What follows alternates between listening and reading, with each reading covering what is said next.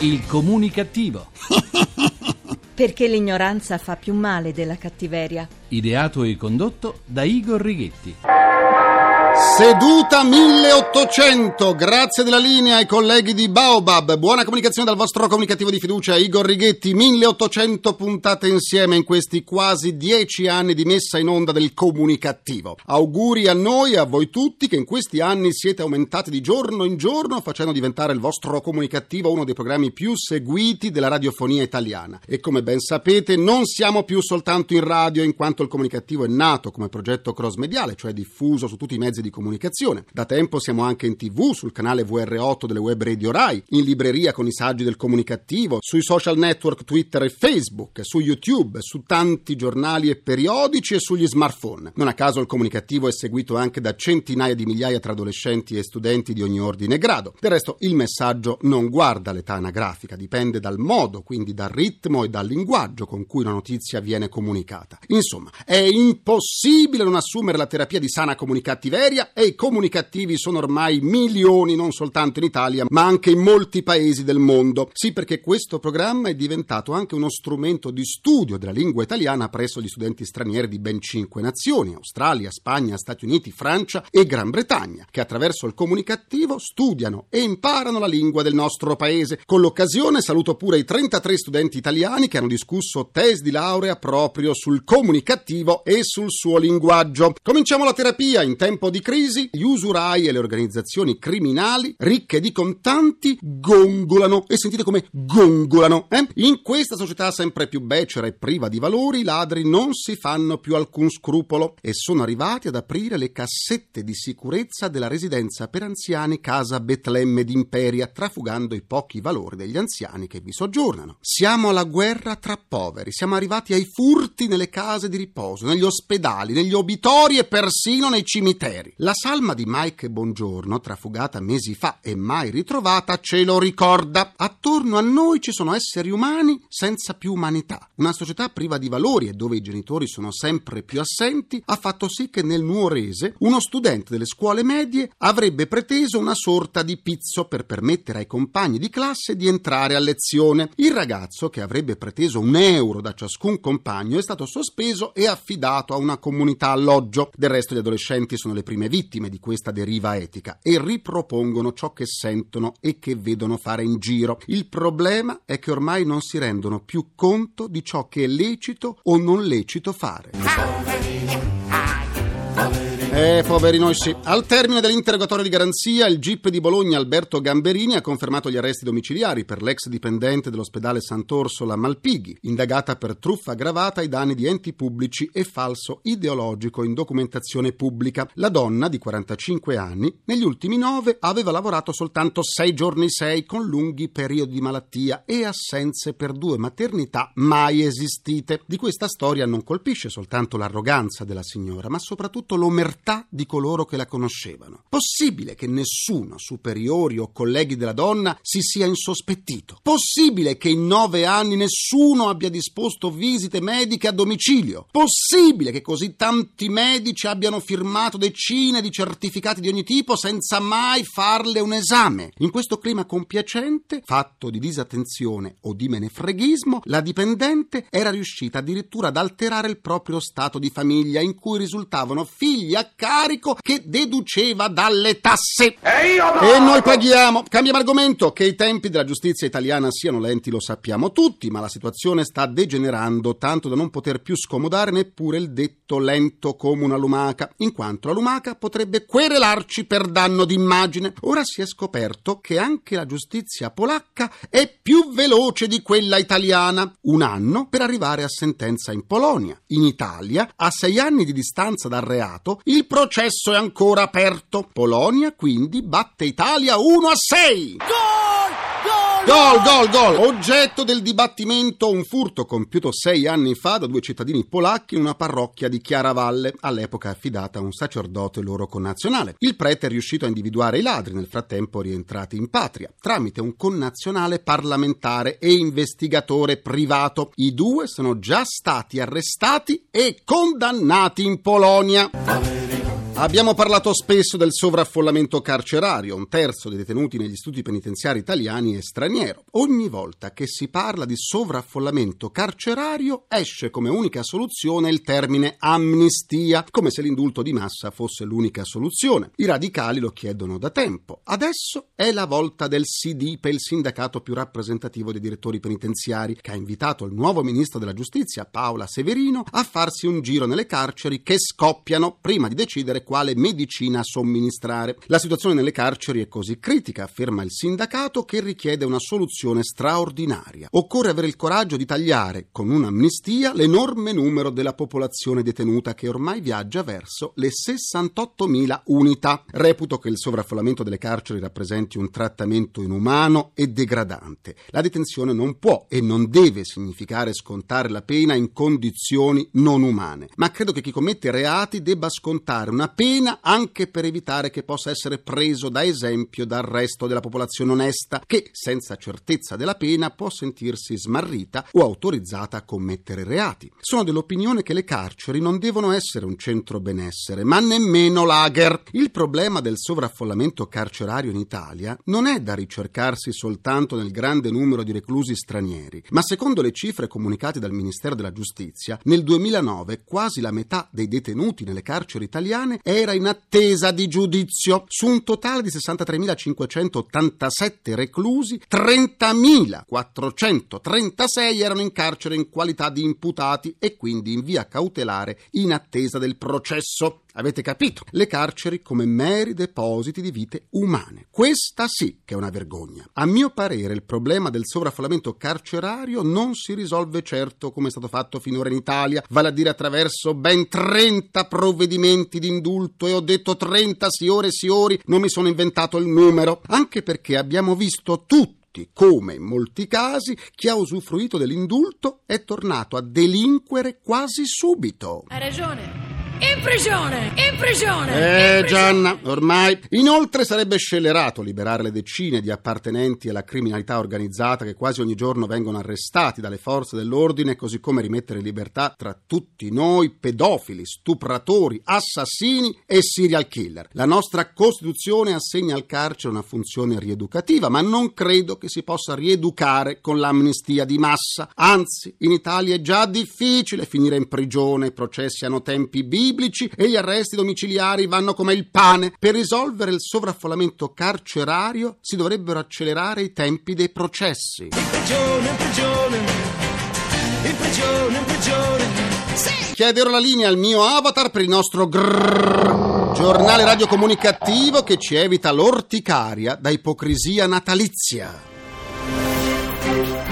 Mosca, durante la lettura del telegiornale dell'emittente russa REN TV, la giornalista ha alzato il dito medio proprio mentre in una notizia nominava il presidente degli Stati Uniti Obama. A mio parere questo episodio costituisce una nuova considerazione dei russi nei confronti dei presidenti americani. Infatti adesso mostrano loro il medio, mentre prima li mettevano all'indice. Avete perso una seduta del comunicativo e per questo motivo adesso soffrite di irsutismo? Non disperatevi, andate sul sito comunicativo.rai.it dove troverete tutte, ma tutte le puntate e potrete anche scaricarle in podcast. Per scambiarci un po' di sane comunicativerie vi aspetto sulla pagina Facebook del comunicativo, facebook.com slash il comunicativo. In questi giorni abbiamo lanciato per il terzo anno consecutivo il concorso nazionale per aspiranti conduttori radiofonici La Radio è di Parola, un'iniziativa promossa dal Comunicativo assieme a Radio 1, Radio Rai e Nuovi Talenti Rai per offrire un'opportunità di crescita umana e formativa ai giovani e agli adulti che vedono nella radio uno strumento importante di comunicazione. In tv le occasioni per farsi notare non mancano, mentre in radio è molto difficile avere una possibilità per far sentire la propria voce e dimostrare così il proprio talento. La Rai ha creato una struttura denominata Nuovi Talenti una grande e innovativa operazione multimediale di talent scouting lanciata a luglio del 2008 per intercettare i talenti emergenti in Italia da coltivare nell'ambito delle proprie reti televisive e con il concorso La radio di parola anche di quelle radiofoniche e per aprire una nuova era nel rapporto con il suo pubblico più giovane all'insegna dell'interattività creativa e della trasparenza. Ne parliamo con uno dei responsabili del progetto Nuovi Talenti, il vice direttore risorse televisive RAI Valerio Fiorespino. Buona comunicazione, benvenuto a Comunicativo. Buona comunicazione comunicazione a tutti. La struttura Nuovi Talenti offre a giovani interessati al mondo della televisione e della radio la possibilità di farsi notare e per i migliori di lavorare in alcuni canali RAI. Come accedere a questa possibilità?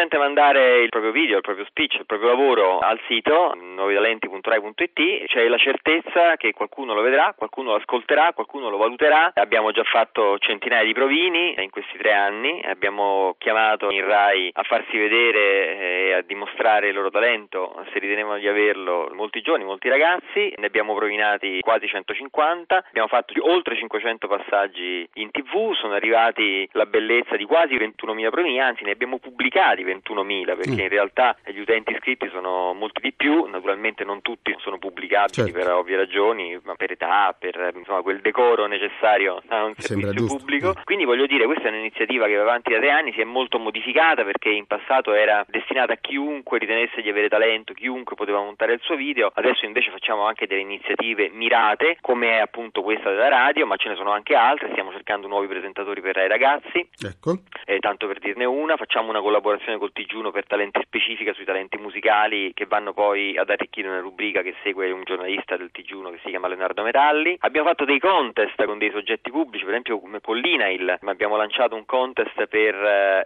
fare dei video che sensibilizzassero sulla sicurezza sul lavoro adesso ne stiamo facendo un altro con eh, il Dipartimento delle Politiche Europee sulla cittadinanza europea, su cosa vuol dire essere cittadini europei, su quali sono i benefici dell'essere cittadini europei, anche su questo stiamo facendo un'iniziativa appunto specifica mirata, il che naturalmente non toglie che si possa continuare a mandare i propri video che vengono comunque visti, vengono valutati e se sono interessanti gli autori vengono chiamati per fare dei provini in Rai. Star planetarie del mondo della musica sono nate dal web, portando su internet i loro video amatoriali. Si potrà fare lo stesso con il supporto della direzione Nuovi Media Rai? Certo, l'obiettivo è proprio quello, cioè l'obiettivo è creare un luogo dove chi ha qualcosa da dire, dove chi ritiene di avere qualcosa da dire possa farlo. Fino a tre anni fa in realtà questo era un luogo paradossalmente inesistente, eppure in un'azienda che fa intrattenimento, fa spettacolo, eh, tuttavia non esisteva un posto dove poter presentare una propria candidatura sapendo per certo che sarebbe stata esaminata al di là poi degli esiti e adesso esiste e più riusciamo a dargli visibilità e a dargli anche quella diciamo così notorietà che serve poi per essere effettivamente utilizzato e meglio. È quindi tutte le iniziative possibili e immaginabili per riuscire ad ampliare gli accessi ad ampliare le candidature per noi sono naturalmente oro. Ricordo il sito nuovitalenti.rai.it. Grazie a Valerio Fiorespino, vice direttore risorse televisive RAI, tra i responsabili del progetto Nuovi Talenti e buona comunicazione. buona comunicazione a tutti Mamma Rai non ti abbandona mai. Diamo la parola comunicativa al critico radiofonico Massimiliano Lussana che ci sta aspettando. Sulla cresta dell'onda. Massimiliano Lussana. Buona comunicazione a tutti. Buona comunicazione oggi in particolare anche ai 48 milioni di italiani che non hanno visto Fiorello, perché è vero che i 12 milioni di italiani che hanno visto Fiorello sono un grandissimo successo di audience, il più alto mai registrato da tantissimo tempo, ma è anche vero che esistono 48 milioni di italiani che o non guardano la TV o guardano altro. Lo share è stato il 42%, quindi altissimo, mai visto una cosa simile in Italia nell'ultimo anno, ma c'è anche un 58% di televisori accesi, 58 televisori su 100 che vedevano altro. Tutto questo cosa vuol dire? Vuol dire che secondo me Fiorello ha fatto un bellissimo programma, a tratti un po' lento, soprattutto nella prima puntata, e che secondo me ha un unico grosso difetto, il fiorellismo, cioè quella tendenza a prendere per lesa maestà tutti coloro che dicono che il programma non è il più bello del mondo. Il programma è probabilmente uno dei migliori realizzati in Italia in televisione nell'ultimo anno, ma posso dire tranquillamente che non è il più bello del mondo senza essere accusato di filosofiorellismo, almeno lo spero. Non sono per nulla d'accordo con Sabina Guzzanti quando dice ho girato dopo 5 minuti perché mi sono stufata. Fiorello giustamente le ha dato della rosicona, ma ci sono anche tanti altri critici che hanno fatto degli appunti, anche giustamente, e non credo che gli appunti vadano snobbati. Tanto è vero che Fiorello, che al di là di ciò che dichiara, ma una persona, lui, i suoi autori, tutte vecchie conoscenze della radio, sono persone intelligenti e già nella seconda puntata si sono viste delle correzioni rispetto alla prima, quindi vuol dire che magari si sono arrabbiati tanto davanti, ma dietro hanno lavorato per correggerlo. Come tutte le persone intelligenti, correggono sugli errori o sulle sbavature per avere un prodotto perfetto, invece di indignarsi e intignarsi, detto alla romana, a rifare la stessa cosa e a rivendicare lo stesso errore. Dette tutte queste cose, quindi Fiorello è bello, ma Fiorello non è intoccabile, non è Dio in terra, non è il Dio della televisione, il Dio della televisione italiana di oggi, ma per mancanza di avversari, però credo che come tutti gli dei di un settore sia criticabile. Devo dire anche una cosa, che il Fiorello comunque che fa 12 milioni e il 42% di share è il Fiorello che si è formato in radio, cioè la cosa più bella che fa il botto in televisione di oggi è solo perché ha avuto 5-6 anni di rodaggio, di creazione di personaggi e di repertorio in radio. Tanto è vero che molti di noi che siamo fan di Fiorello fin dai vecchi tempi della radio, di fronte al Fiorello televisivo, così come coloro che l'hanno visto a teatro, dicono è tutto qui, eh, l'avevamo visto. Cioè come aver assistito a una grande prova generale durata anni dove abbiamo visto delle trovate geniali e poi vedi lo spettacolo e dico vabbè però qual è la prova? Questo è quello che succede. Ultimo piccolo particolare, grandissimo share, grandissimo numero di ascoltatori in termini assoluti, anche grandissimo costo. La radio costa meno, se solo qualcuno ogni tanto se ne accorgesse sarebbe un bene per la radio, per la RAI e per i conti. Buona comunicazione a tutti, sia ai 12 milioni che ai 48 milioni. Amo la radio perché arriva dalla gente. Concludo anche questa seduta con il mio pensiero comunicativo. Cesare Battisti, l'ex militante dei proletari armati per il comunismo, dopo aver ottenuto il visto di permanenza in Brasile, risiede in un attico con vista mare in una bella palazzina che si trova in una delle vie più eleganti di Rio de Janeiro. Sembra anche che capiti che turisti italiani, una volta riconosciuto per strada, decidano di farsi foto con l'ex terrorista. Certo che la vita è proprio strana. Chi si sarebbe mai aspettato che un ex terrorista come Cesare Battisti sarebbe passato dalle foto segnaletiche alle foto ricordo? Chi? Ringrazio i meno ossidabili complici, Vittorio Lapi, Valtteri Ghetti, Carvagliai, Massimo Curti. Un ringraziamento a Francesco Arcuri, la console tra i... Folletti! Tra i folletti c'è sempre lui, Gianni Fazio. La terapia quotidiana del comunicativo tornerà domani sempre alle 17.20. Dopotutto, domani è un altro giorno. Di questi tempi Rossella è la nostra unica certezza. Buona comunicazione dal vostro portatore strano di comunicativeria, Igor Righetti. Grazie e buon proseguimento a domani. Il comunicativo. Perché l'ignoranza fa più male della cattiveria. Ideato e condotto da Igor Righetti.